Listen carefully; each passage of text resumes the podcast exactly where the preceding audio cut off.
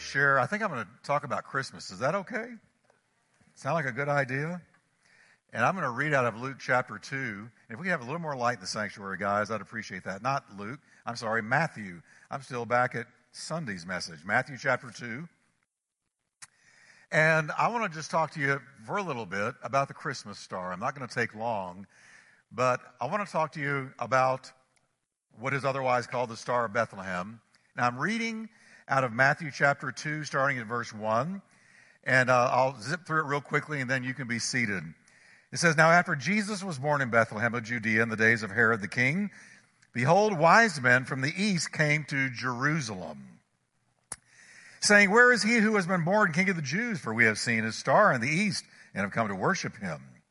When Herod the king heard this, he was troubled, and all Jerusalem with him. And when he had gathered all the chief priests and scribes of the people together, he inquired of them where the Christ was to be born. So they said to him, 'In Bethlehem of Judea, for thus it is written by the prophet.'" Now he's quoting Micah chapter 5, verse 2. "But you, Bethlehem, in the land of Judah, are not the least among the rulers of Judah, for out of you shall come a ruler who will shepherd my people Israel." That was written centuries before Christ was born in Bethlehem.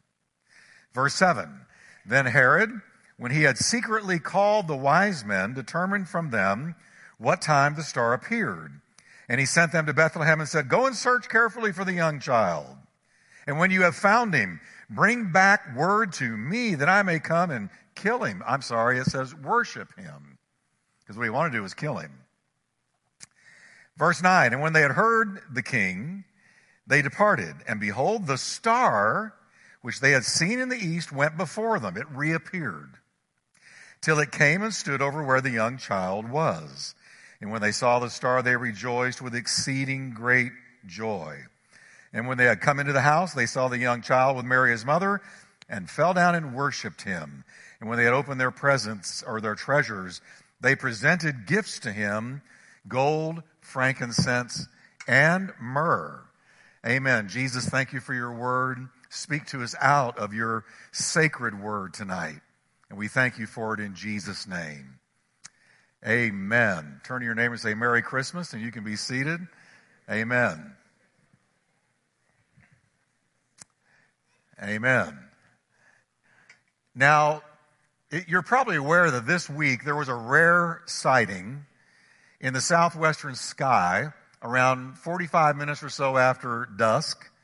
And it was the alignment of Saturn and Jupiter that hasn't happened since March 4th, 1226. So approximately 800 years ago, human beings on Earth looked at the same thing some of us saw this week. Cindy and I have some good binoculars, and we ran out there and we found it hanging in the sky, southwestern sky. And with binoculars, you could see the two planets, and they were very, very closely aligned, so that if you didn't have help and you were at a real distance, it looked like one great big sphere, but it wasn't. It was two of them in a very, very historic celestial setting and sight. Now, because it happened so close to Christmas time, all the secular news media did stories on it, and they tagged it, "The Star of Bethlehem Reappears," or "The Christmas Star Reappears." And they were insinuating that what we were looking at might have been what these wise men saw in the Far East when they spotted the star, and it made them want to travel and find out what the star was all about. Now, I don't think it was. I'm going to tell you what I think this thing was, this star, this light in the heavens. But I don't think it was Saturn and Jupiter. I don't think it was a real star. But hang with me for a minute. Let's just think about the wise men. I want to explain these wise men to you, because that's the reason the star was sent. God sent something up there to appeal. Now, we tend to say three wise men because they gave three gifts. There may have been way more than three. May have been 5, 6, 10, and they had three gifts. But we assume it was three. But even if it was 10, God sent a sign in heaven just for the sake of these men. Now, who were they? Who were these wise men? Well, first of all, they were probably located somewhere in the land of Persia, because Matthew tells us that they came from the east to Jerusalem. Well, Jerusalem is in the Middle East. So if you're going to come from the east to the Middle East, then you're coming from the Far East. If you're coming from the Far East, it might have been Babylon or just somewhere in ancient Persia. Chances are these men were Persian. They were not Hebrew. They were not Jewish. They were not familiar with Judaism, the law of Moses, the worship of the God who had revealed himself to Israel. They didn't know about this. These were, our best guess is, ancient astronomers, not astrologers, astronomers. They were scientists. They were intellects. They were used to studying the stars. They were used to looking up and mapping the constellations, and that's why when they looked up one night, they saw something that they had not seen before. They had not seen this before. It was a sighting they weren't used to at all. They blinked, looked again, got whatever instruments they had in those days and looked up. And they said, look, that has never been there. What is that orb, star? What is it? It was very, very intriguing to them. So intriguing that they decided, we can't just sit here and look at it. It was hanging over the land of Judea, so it was miles and miles away. And they said, we can't just sit here and look at it, because there's something about this star that is pulling us, that draws us. It is alluring. It is attractive. It is magnetic. It is something that we want to pull up, pack up, and leave home and hearth, and go find out, go chase this star, follow this star, and see what it is, hanging over the land of Judea. Powerful stuff. And so these scientists literally packed up, loaded up their donkeys, whatever it is they were taking, and they began a journey. Now, we know that the journey, if they were in Babylon or in ancient Persia, this was a journey of about 800 miles.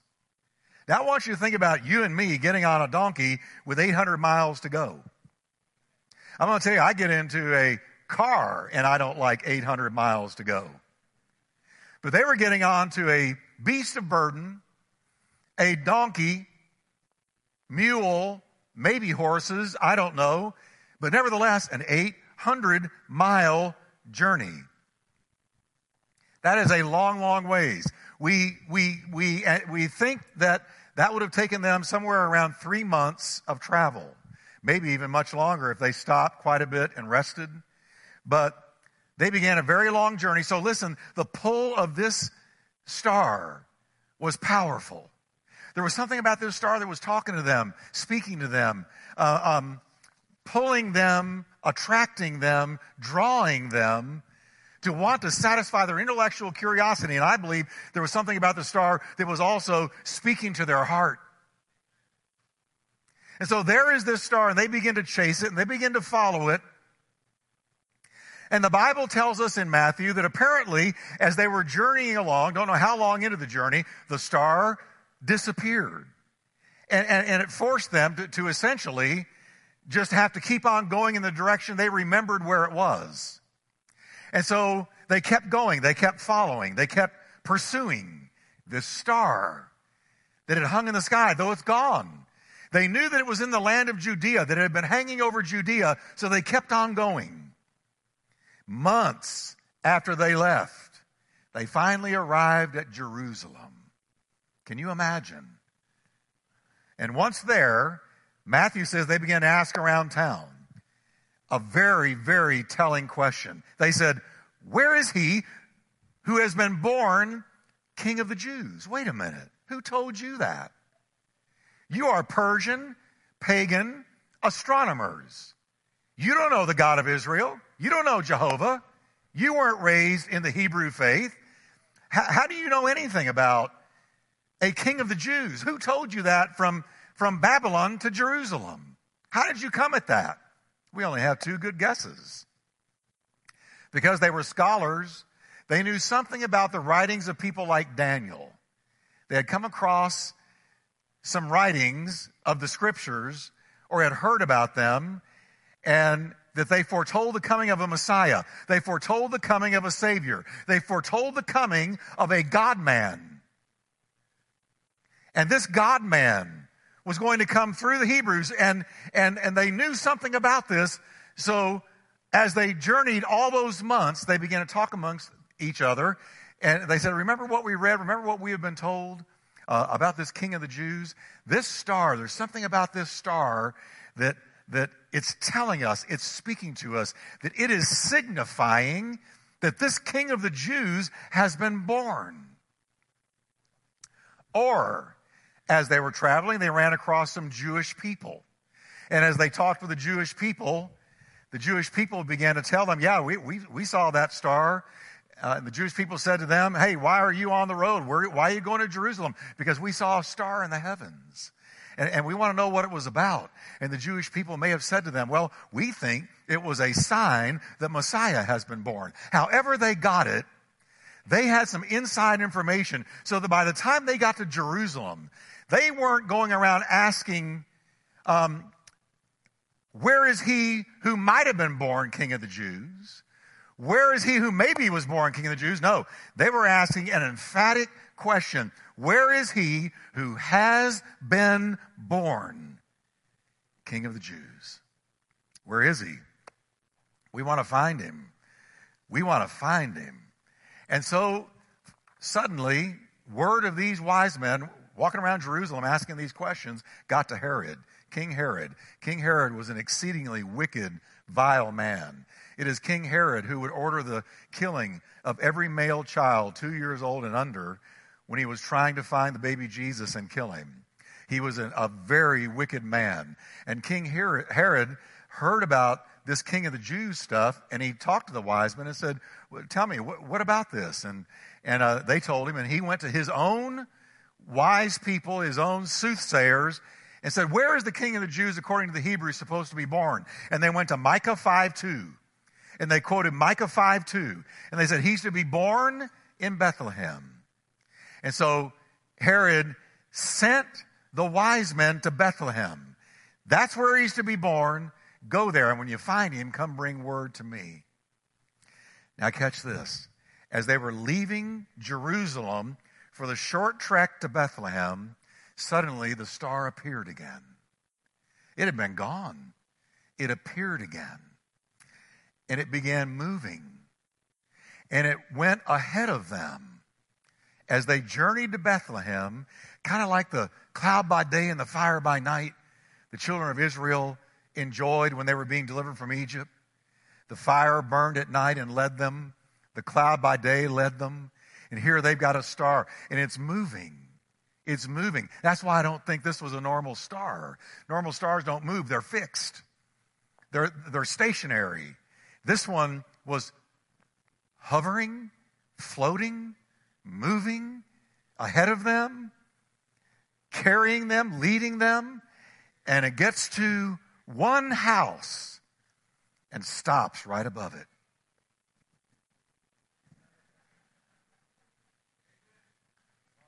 One house stops right above it. He said, well, Jeff, what do you think it was? I think it was either an angel. Because anytime an angel shows up in the Bible, and there are real angels, believe me, there are. And anytime one showed up in the Bible, they were brilliant with light. So it could have been an angel. It could have been the very God who originally at the creation of the world said, let there be light. The first thing he made was light. And there was light. Well, that God, that same God, was speaking to these wise men. And he could have said, let there be light. And there was a light. And that light drew them. And they left everything to follow it. And finally, it came to hover right over the house where Jesus was. It says the house it stopped at is where the young child was. And the Greek word for child there is little boy. So this is not the baby, newborn baby Jesus. He's about 2 years old by now. So he's a little boy. And he's living in this house with Mary and Joseph. And the light stood right over it. And they went in. Now listen carefully to me, and I'm going to close. Watch this.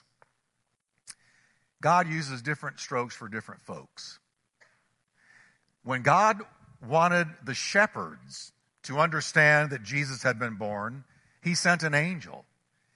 And they knew about angels. They've been raised on Judaism, on the Old Testament. The Old Testament's full of angels. And so they understood angels coming to them, appearing to them, and talking to them.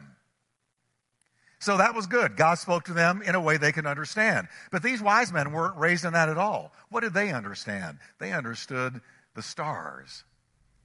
So God came to them in a language they could get. God came to them in a language they could understand. And he came to them in a language that would reach them. He said, they're not going to understand an angel. They'll probably die of a heart attack if I send an angel. So I'll send a star, a mysterious star, because they are astronomers. And I will use it to draw them to my son. That gave me goosebumps just then. Because you see, God knows how to get to you. He knows how to get to me. He knows who to use, who to send, what to send. He knows how to get our attention. He knows how we're wired. And he knew how these wise men were wired. And he sent them a star. Now, when they went into the house, the Bible says they opened their gifts. One of them gave gold. Gold is always a picture of royalty. They were saying, here is royalty, King of kings, Lord of lords. Then they gave frankincense. That's always a sign of worship in the Bible. So here's one we're going to worship. And they gave myrrh. Myrrh is what you use to embalm people who have died. The myrrh shows how deeply they understood who this was, that one day he would die on a cross for you and me. And so they gave myrrh, extremely meaningful gifts. Amen. But now, I end with this. We've got a better than a star. We've got something better than a star. You know what it is? It's the gospel. The gospel is a bright and shining light. Here's the gospel. Here's why we're here. For God so loved the world. So loved the world. He gave his only begotten Son. Whoever believes on him will not perish but have everlasting life. Now, in that gospel is our salvation. If you put your faith in Christ, you are saved. You are saved. You are given, gifted with eternal life. And so better than a star, we've got the gospel, John 3:16, the whole story of Jesus. That's why we're here. That for us is the bright and shining light. And if you will follow that John 3:16 to the natural conclusion, it will lead you to Jesus, where you will be saved. Amen? Amen. Aren't you glad God understands what will get our attention? How many of you can say, God sent just the right person to talk to me? Amen? Or I ended up in just the right service where I got reached. How many of you have ever seen God reach you with the personal touch? Because he knows you inside out. Amen. Amen. So that's why we're here tonight. Because God so loved the world, he gave his only begotten Son. How many of you are glad for that salvation? Can we stand up together? And I want you to grab your iPhones.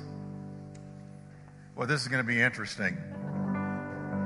I've never done this, but we're going to do it. Now, see, a lot of you already, you've been to some concerts. All right. Now, I need to get mine to go back. There we go. All right. Now, what we want to do. Now, here's what these lights represent. God sent a star. That was a light. God sent his word. That's a light. God sent his Son. Jesus said, I am the what of the world? Light of the world. Whoever follows me will not walk in darkness, but shall have the light of life. So thank God for the light. Now, it's been a tough year. It may continue to be tough for a while. But Jesus said, not only was he the light of the world, but he said, because I'm the light of the world and now you're mine, I've lit you.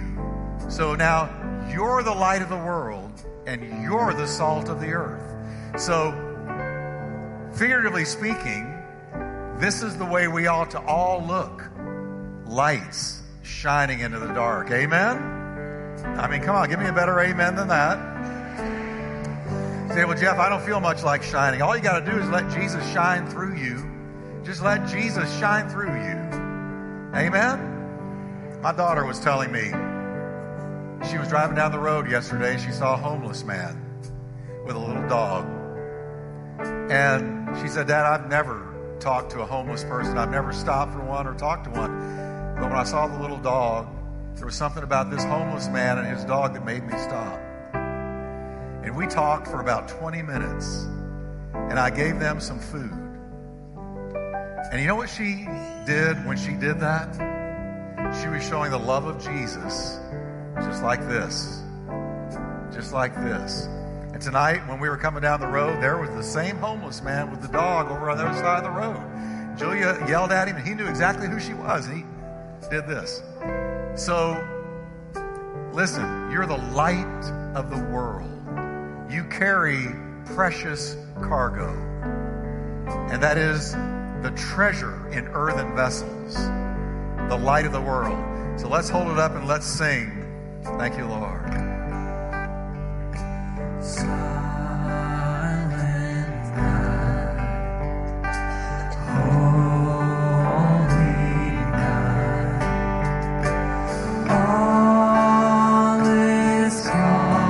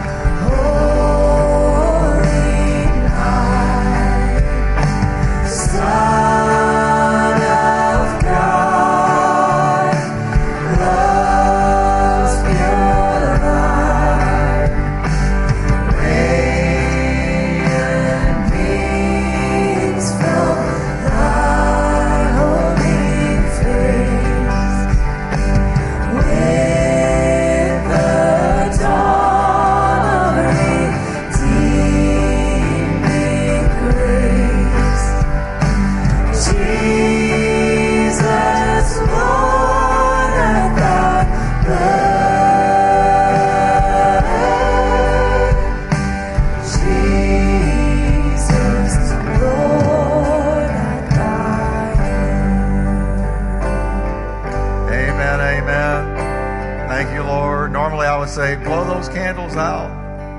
but we can. Hallelujah, everybody. Can we thank the Lord tonight that He has lit our spirits with the light of God? Cindy, come on up here. Amen. Amen. Amen. And I want to thank you again so much for coming. And Cindy, I want you to come on up here with me. You did a beautiful job, sweetie. That was a beautiful song. Amen. Didn't she sing good? Yeah, she did. So I'm going to turn mine off. I'm looking at you. Okay. Again, I want to thank you for giving those shoes. That was light to those children. Just think, in leaving, you don't have to do some incredible thing. Any little act of love done in Christ's name is light. Let your light so shine before men that they may see your good works and glorify your Father who is in heaven. Amen.